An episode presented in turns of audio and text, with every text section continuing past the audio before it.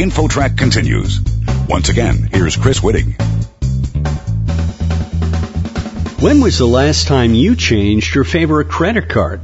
If you've been loyal to the same card for years, our next guest says you may be missing out. He's Matt Schulz, Senior Industry Analyst for CreditCards.com. Matt, welcome to the show. Thanks for having me. So, Matt, what kind of numbers are we looking at? How many card holders have not changed their card lately? It's a lot of people. We've seen 25 million American credit card holders haven't changed their go-to credit card in at least 10 years, and another 20 million say they've never changed it. So that's an awful long time to go without changing that card. So the reason people should be thinking about changing cards is because of the bonuses and the rewards, right? Yeah, loyalty doesn't really pay when it comes to credit card rewards plain and simple, the best way to rack up rewards is to sign up for a new card. And we're seeing today a buyer's market like we've rarely seen in the credit card business and lucrative sign up bonuses that are basically unprecedented in the credit card industry. But many of these cards want you to rack up a certain number of charges in the first few months or maybe in the first year. Is that right?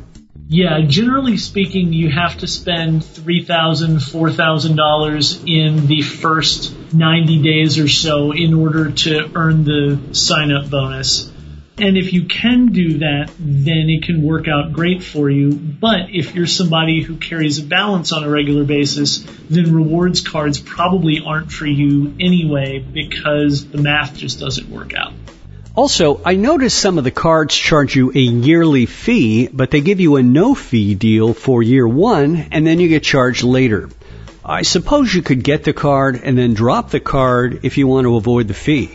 That's how a lot of people do it. They might hold on to the card for 10 or 11 months and cancel it right before that annual fee kicks in. And even though it's probably not ideal to churn credit cards that way, people have done it for many, many years successfully without damaging their credit at all.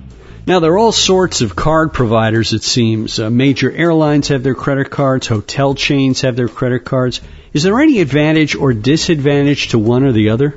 It's really all about knowing yourself. If you're somebody who flies American Airlines all the time, you might be best served to get an American Airlines card. But if you're somebody who's just looking for the best deal and the best bargain wherever that might be, then a different kind of card might work. Like, for example, the Chase Sapphire Preferred card lets you have 50,000 Chase points after you spend $4,000 in the first three months, and then you can take those points and then transfer them to a hotel or an airline loyalty program like United or Southwest, and suddenly you have 50,000 Southwest points. So that can be a good deal too. We're talking on InfoTrack with Matt Schulz, Senior Industry Analyst for CreditCards.com. And the point of the interview is that if you're really loyal to one credit card, you may be missing out. You know, it's funny, Matt. I was on an American Airlines flight not too long ago, and the flight attendants did a pitch for signing up for their credit card while you were on the plane right there, and you'd get a super package of bonuses. It seems like they're getting really aggressive with this stuff. Yeah, it's an incredibly competitive time in the credit card marketplace.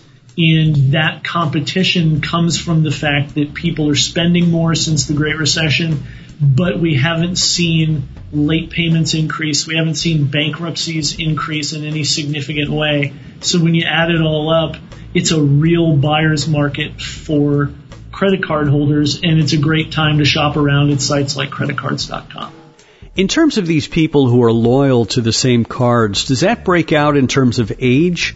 I'm just wondering if there's different age segments attached to that behavior. Yeah, senior citizens are the most loyal group that we saw. About one third of them said that they hadn't changed their card in at least 10 years, and another 20% said they never had. So that might be an indication that they're just kind of happy and set in their ways, or it could also be that they're not in their prime earning years anymore, and it might be more of a challenge to meet some of those minimum spending thresholds that these cards have. And why would people be worried about canceling their card? Do they think it's somehow going to affect their credit score? You know, the biggest reason why people don't get new cards is because they're afraid of hurting their credit score. And there is a little bit of validity to it, but the truth is it can actually help your credit score because if you cancel one card and get one with a larger credit limit, for example, then that can help what's called your utilization rate, which is basically how much debt you have compared to how much available credit you have. And that ratio is a really important aspect of your credit score. What about these sort of high status cards, the black cards and some of those other ones? Is there any point to having those? Those appeal to a really specific type of high-end user, someone who travels all the time, someone who takes advantage of these exclusive lounges, that sort of thing. But for the average American, those type of cards with the 150 up to $500 annual fee just really aren't worth it. Yeah, I guess so with those kinds of fees. How about the actual credit card companies, Visa, MasterCard, Discover? Any advantage of one over the other? Not necessarily. American Express and Discover aren't necessarily accepted in as many places as Visa and MasterCard are, so that might enter into your consideration. But for the most part, it's really all about the specific card and what you're looking for and how that card fits into your lifestyle. A little off the topic, but probably something that a lot of people deal with if they use credit cards. The new cards with the chips in them, is that pretty much universal at this point?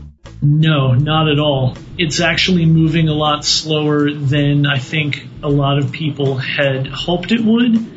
And part of the problem was that a lot of retailers were a little reluctant to spend all the money that it takes to upgrade their terminals at the checkout counter to accept these cards, and especially because they were being asked to do it right before the big holiday shopping season. So a lot of retailers just said, no thanks, we'll take a rain check until 2016. And some folks are still waiting to do that.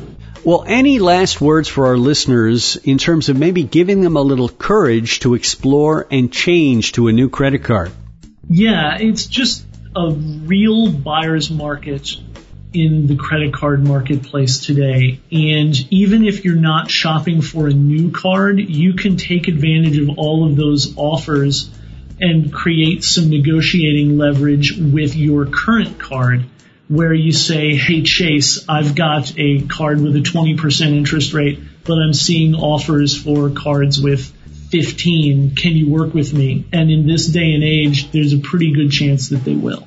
And I assume at your website, creditcards.com, people can check out cards that are available. We've got hundreds of offers along with a lot of really useful information, things that you need to know before you apply for a card, and then things that can help you make smart decisions once you get that card. Matt Schulz, Senior Industry Analyst for CreditCards.com. Matt, thank you so much for joining us today. Thank you. You're listening to InfoTrack, the weekly show with information you should know.